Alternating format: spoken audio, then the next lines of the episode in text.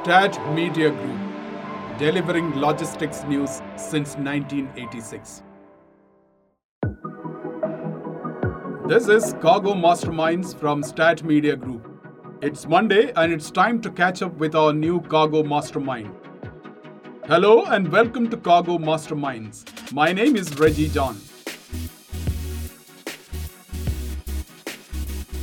At the core of any humanitarian crisis, natural or man-made, is aviation industry, which plays a pivotal role in the delivery of food, medical supplies, or shelter materials, besides flying in personnel who are trained to deal with disasters of any kind.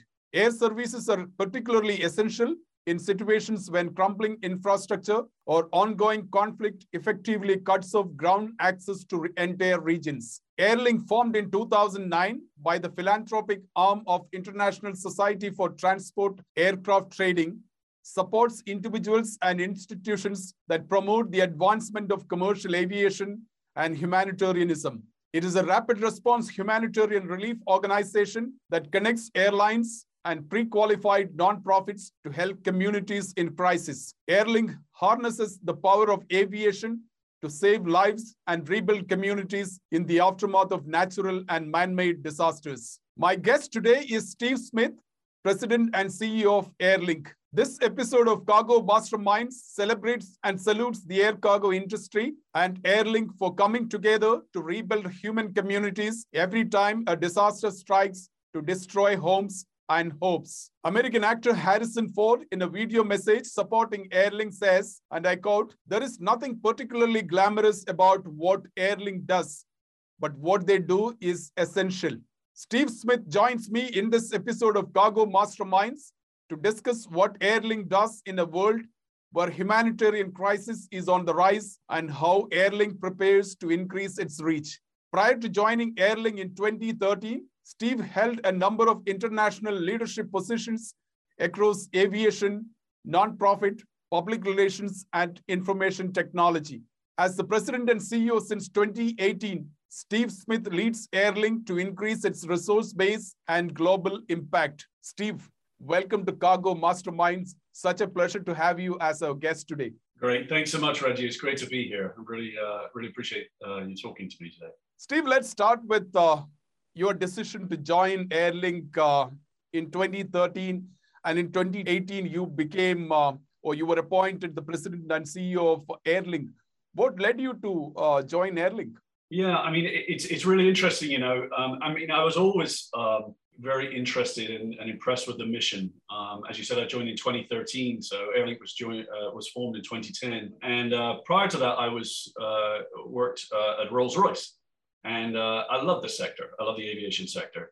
But I also had, had held other positions uh, within the nonprofit sector prior to that. Um, and I really like the simplicity of the model. Um, helping nonprofits with airlift um, is, is just so simple. Um, and it's something that really has a material impact on, on uh, helping them go and, uh, and achieve their missions. Because as we know, during disasters, forget COVID, we can talk about that in a second, but um, prices usually spike, uh, capacity is co- um, constrained. And so, um, you know, airlift to be able to move disaster responders and their cargo in is really critical. And so I was pretty excited about that.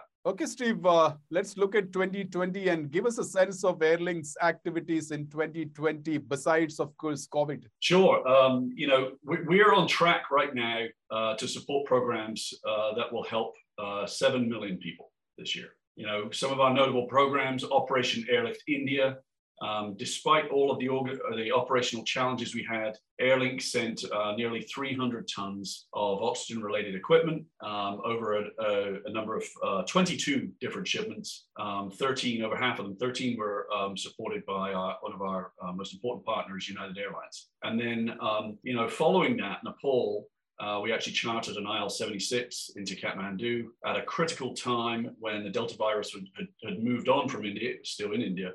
Um, but uh, carrying protective gear and even uh, hospital beds, thirty hospital beds. And we estimate probably nine hundred thousand people uh, were impacted uh, by, by the, the, the support and aid on that flight. And more recently, we've been involved uh, in the Haiti earthquake response. Um, so Airlink recently uh, funded and coordinated two charter flights uh, that have moved seventy-one tons of uh, critical aid to support over two thousand families. And overall, uh, we provided support to sixty non-profit relief, relief partners, um, and um, which has really resulted in uh, estimates of forty thousand uh, people getting access to clean water, uh, twenty-three thousand people uh, receiving uh, shelter and non-food items. And recently, we've also been able to reach new countries uh, that we've never been to before. Uh, Cambodia, uh, Ghana, Guyana, uh, Kenya, South Africa, Sri Lanka, and Zambia. So we've been pretty busy. I'm sure uh, there were a lot of aid missions last year. That was in twenty twenty, right in the midst of uh, the pandemic related to COVID. Uh, but how did you prioritize your missions, uh, allocating resources adequately for COVID and non-COVID disaster responses? I mean, this is something we work on year-round, and we have been working on uh, since, since since our beginning. Um, it's really all about having trusted and vetted uh, N G O partners.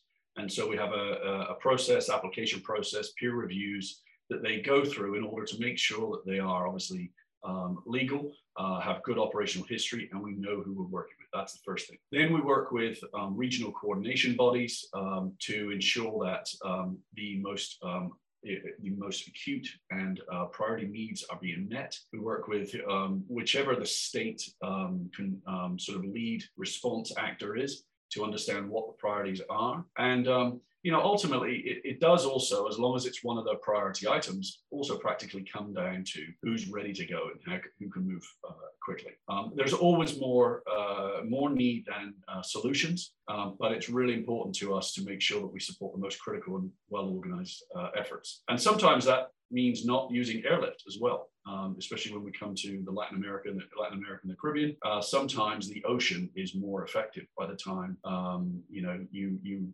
Uh, gauge how long it will take to get there and what the impact will be. Let's talk about something, uh, some of the specific COVID uh, missions that Airlink did so far in terms of the countries that you managed to reach with, uh, with support, both in terms of humanitarian staff as well as humanitarian cargo. Yeah, I mean, I mean, over so for COVID, over the last uh, two years, since the since really the beginning of the upscale of the, of the pandemic, we've now uh, supported programs that have delivered uh, help to over thirteen million people. Um, in total of all the responses. And, um, you know, I would say, um, you know, it, that's eleven and a half million pieces of uh, protective gear, medical items, you know, over one hundred thousand uh, oxygen devices and accessories. And in total, uh, we've supported uh, COVID-related missions to one hundred fifteen countries. You know, that's too many to list, but a few include uh, Zimbabwe, uh, Uganda, Sierra Leone, uh, Botswana, Liberia, Uh, India, uh, Cambodia, Bangladesh, uh, Sri Lanka, Iraq, and Lebanon. And uh, many of the countries we've served are, are, were low-income countries, and many of the missions we've supported were in support of fragile communities, sending protective gear or hygiene kits to uh, ensure that hand-washing, which is a critical uh, element of stopping the spread. But I would say that um, logistics, Um, uh, as our friend uh, Harrison Ford, and as you opened up, uh, it's not particularly glamorous. It, you know, it, it, it's really important. Um, it has a high profile right now because we're all worried about our Christmas presents arriving on time.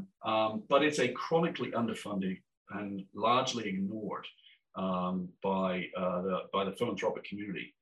Um, but ultimately, all programs require logistics. You know, Steve, uh, we are going through a pandemic, which in itself is a crisis. Uh, and then there is a crisis called the lack of aviation or uh, aviation capacity, with passenger aviation uh, substantially to bare minimum through twenty twenty and early part of twenty twenty-one. How did you manage to have access to capacity, both for its experts as well as for cargo? That is, would have been a very big challenge for you.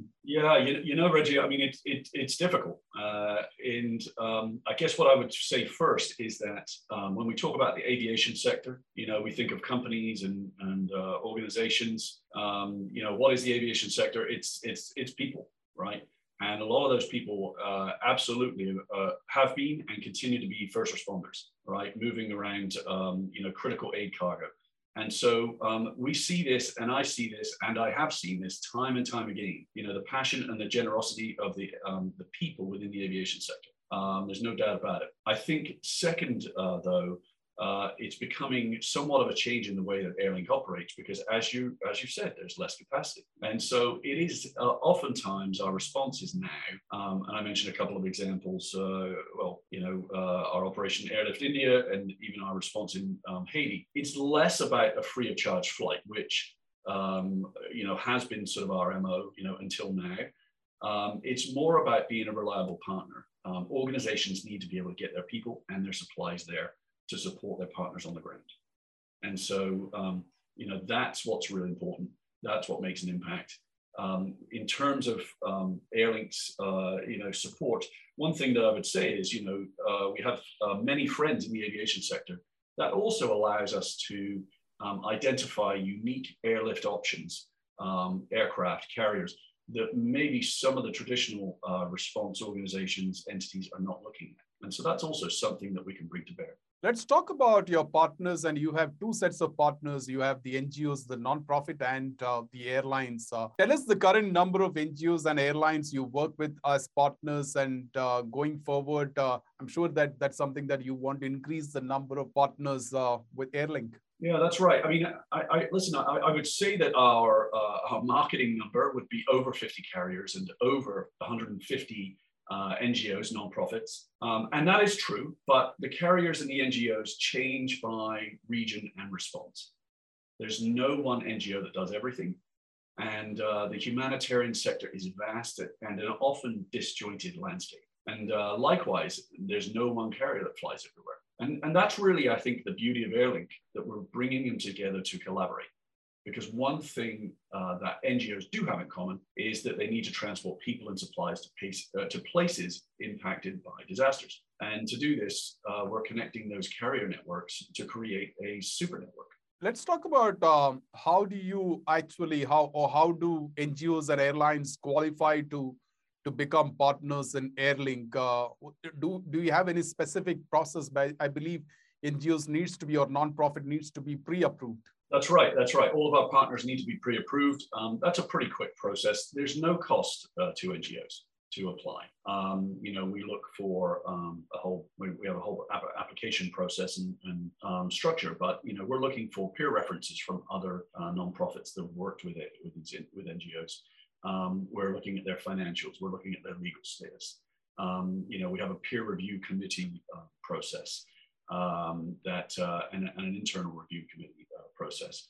Um, and so it's really important to know who we're working um, because oftentimes there are many organizations that are very well-meaning, but maybe not tremendously well uh, suited to certain missions um, and uh, could cause uh, follow-on significant issues for the response. And so we need to be careful of that. You know, in terms of the carriers, um, You know, we're from the aviation sector, as you've said. Uh, we were founded by uh, ISTAT, the International Society for Transport Aircraft Trading. And so, um, you know, the key here, as we look to more partners, more carriers, um, is about how we can come together to solve issues, not just how, hey, can I please have a new flight, or can I have some space on your in the belly of your plane, or in your on your on your main deck? You know, that's what we're looking for when we engage partners. Is is an is a is an approach and a Um, uh, you know, a sense that, okay, how can we come together to solve problems?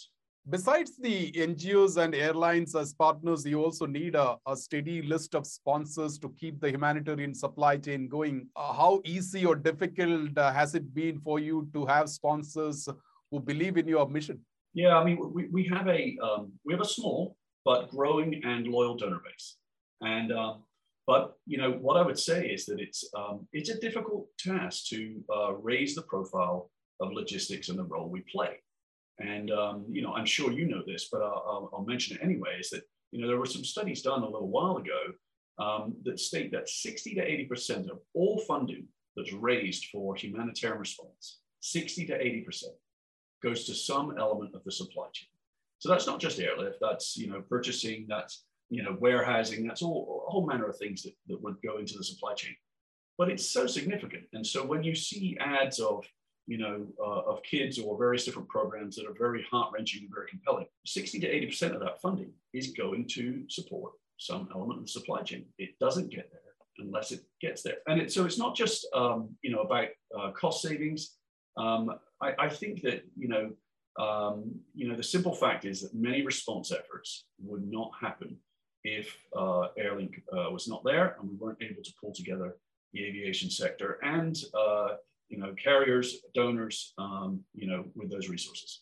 You know, you are uh, dealing with the disasters, uh, both natural and man-made, and they are sudden and you can't prepare for them. What does normally happen at the Airlink emergency control room when a disaster strikes and you are called for help?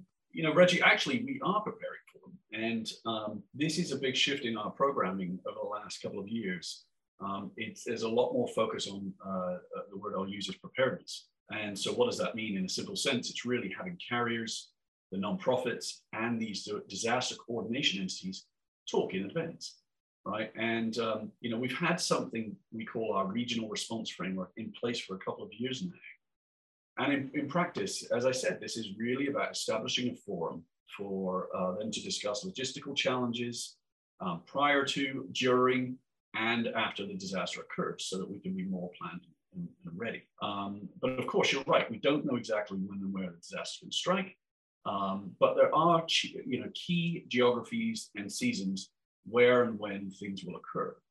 Um, now, you know, when we do respond, we have you know, clear um, um, internal operational protocols that sees the organization, um, not just the staff, but also our um, vast volunteer network, um, mobilize and identify the support for the highest priority needs. Steve, uh, in your experience, uh, twenty thirteen onwards, it's been about uh, eight years. Uh, can you recall some of the most difficult missions that Airlink has taken up so far? I, I would I would cast back to um, you know responding to uh, the explosion in Beirut. You know, last year was a um, in twenty twenty was a very difficult assignment, but I think indicative of Airlink's skill and role as a disaster logistics expert for the humanitarian sector. Um, the explosion, you'll recall, um, a neglected stockpile of fertilizer left at least two hundred people dead, six thousand five hundred people injured, um, and according to local officials, three hundred thousand people uh, were left homeless.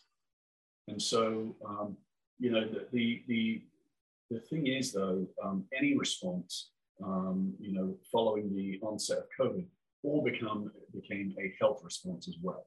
And so um, it wasn't just about search and rescue, cleanup, medical support. There was also a need for protective gear. And, um, but it was also complicated by Lebanon being on the watch list of restricted countries with numerous uh, embargoes and a government that was widely criticized. There were not many organizations that had on-the-ground access or networks, uh, uh, and there were few airlines uh, to get there, uh, airline that, that serviced the, the, um, Beirut. Um, but Airlink had the connections and the experience to navigate those import restrictions, um, and uh, were very well connected uh, with a partner that was very capable on the ground. And we, you know, we had the response, uh, the, the response. We had the resources to respond not just instantly, but over the following six months. Because once things leave the media, um, things aren't over. We still need to continue to respond. And in total, we coordinated uh, almost one hundred thousand pounds of critical human uh, humanitarian aid. And, um, and a key partner there was uh, Qatar Airways, um, a really good partner for us. You know, sort of change uh, location a little bit, responding to the crisis in uh, Ethiopia, the Tigray, uh, and this the Tigray conflict has been uh, also very difficult. We've seen in media now, um, internal civil conflicts, um, always difficult to navigate, and the lack of stability also limits the ability for humanitarian organizations to get in and make assessments and do their work. And so, um, you know, while we continue to support that, that's a highly complex uh, place to respond. Steve, lately the frequencies at which disaster strikes are, uh, are far more, and I think the frequencies, it is it's on the rise, uh, like hurricanes, for example, flash, uh, floods caused by the climate change. Uh, How has Airlink uh, prepared itself for more rapid response? So cl climate change is having an adverse effect on us all, right? And um, what's clear is that the needs of those suffering will always outstrip our ability to help. Uh, but through approaches such as Airlink, you know, essentially harnessing the private sector's capabilities to help, we can make an, a near-term impact in terms of addressing the effects of climate change. And this is something you're going to hear more about uh, from us going forward, about how supporting Airlink in the near term is an impactful way to address the effects of climate change while we work as a sector to become more efficient. Steve, are you happy with the participation of airlines in uh, Airlink's mission, and how do you intend to increase the number of airline partners and your list of sponsors? Yeah, that's a good question. Listen, we, we always need more support. And we welcome a discussion with any carriers and donors interested in joining the airline community to support humanitarian response. Um, you know, we certainly need as much help as we can get, absolutely. Um, but I think over time, I've learned that what, you, what we need to do is just continue telling our story, demonstrating um, the impact and importance of what we're doing, um, and finally, you know, help the carriers and donors, supporters understand the value uh, that not only do we bring to um, to our work and the folks we're, um, and the people we're helping, but also to them as an organization. And we believe uh, that part of the answer is in the role that Airlink plays to essentially enable them to plug into an established mechanism to support disaster response globally. Now, we're talking search and rescue, we're talking flying doctors and nurses in, um, delivery of medicines, clean water solutions, purification systems to support the most vulnerable, which are largely women and children. And supporting Airlink means that you are supporting all of these initiatives um, by plugging into this you know, existing framework. Steve, uh, my last question, and that has two parts. Uh, what has been the most remarkable story that you can recollect of the years that you have spent with Airlink, uh, something that has really touched your heart? And what has been the one story that you would like to remember from the last twenty, twenty-one months of the pandemic?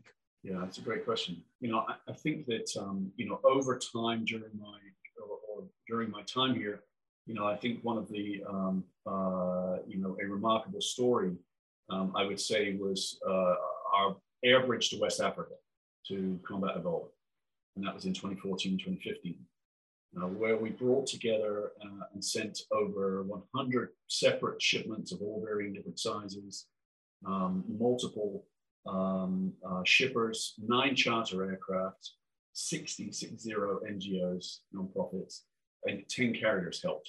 And so we were, we had set up and we were effectively um, um, uh, executing a hub and spoke mechanism, because you'll remember at the time, many carriers, aside from two, uh, you know, uh, did not continue to fly into West Africa. And so our ability to um, rally the, a- the aviation sector to fly to other places, and then we would charter in. Um, and so that was a really, um, um, really important and exciting response that we were able to bring something different and add value. But I think um, the second part of your question, which I think is the last um, twenty months, you know, um, COVID related, um, has got to be um, our Operation Airlift India. And um, if I could sort of take you back, at the time we mobilized, the W H O had reported that India accounted for forty percent of global cases, and rising at two million a week. And we had media reports of uh, potentially fatal shortages of oxygen, oxygen-related material, uh, uh, medical equipment, protective gear, um, raw materials for production, so um, hospital beds, space for patients. And so um, Airlink's response uh, to India, I think, provides an example of the complexities of, human- of the humanitarian uh, response uh, sector. And we were able to navigate um, customs uh, duty, customs duty issues, um, a requirement that goods had to be shipped directly to the state within the country. India's a big place, um, and cross-border uh, transportation was not tremendously viable, and a requirement that aid had to be consigned from um, from our um, international nonprofit partners directly to state-recognized local partners. And so um, this presented a whole series of knots that you know tied tied the hands of many organizations who wanted to help. Um, and um, you know, and, and Airlink had the partners and local connections, uh, and we had uh, connections to carriers and, and uh, you know local forwarders too. Um, you know, again, United Airlines, I mentioned earlier, was a big partner of ours, um, and uh, and we had some generous support from uh, from donors. Um, who uh, were connected in, uh, in and to India. And so we were able to f- raise funds that were able to uh, offset costs to untie some of those knots. You know, this was a, uh, you know, a very complex response, because India is a very, ca- a very capable place, typically doesn't ask for um, outside assistance. And so a lot of organizations were not tremendously well connected. And so, you know, us having those connections was really important. But I think despite all of those organizational challenges, You know, we sent almost three hundred tons of uh, oxygen-related equipment. As I said before, twenty-two uh, shipments into uh, into India, and over half of them, you know, thanks to uh, our friends at United. Steve, as always, uh, it was such a pleasure talking to you, and I'm looking forward to more such conversations in the future. Thank you. Great. Thanks, Reji. Thanks so much for having me. That was Steve Smith, President and C E O of Airlink. That's it from us at Stat Media Group. We bring Cargo Masterminds every Monday. Thanks for tuning in, and come back on next Monday for a fresh episode. Have a nice day.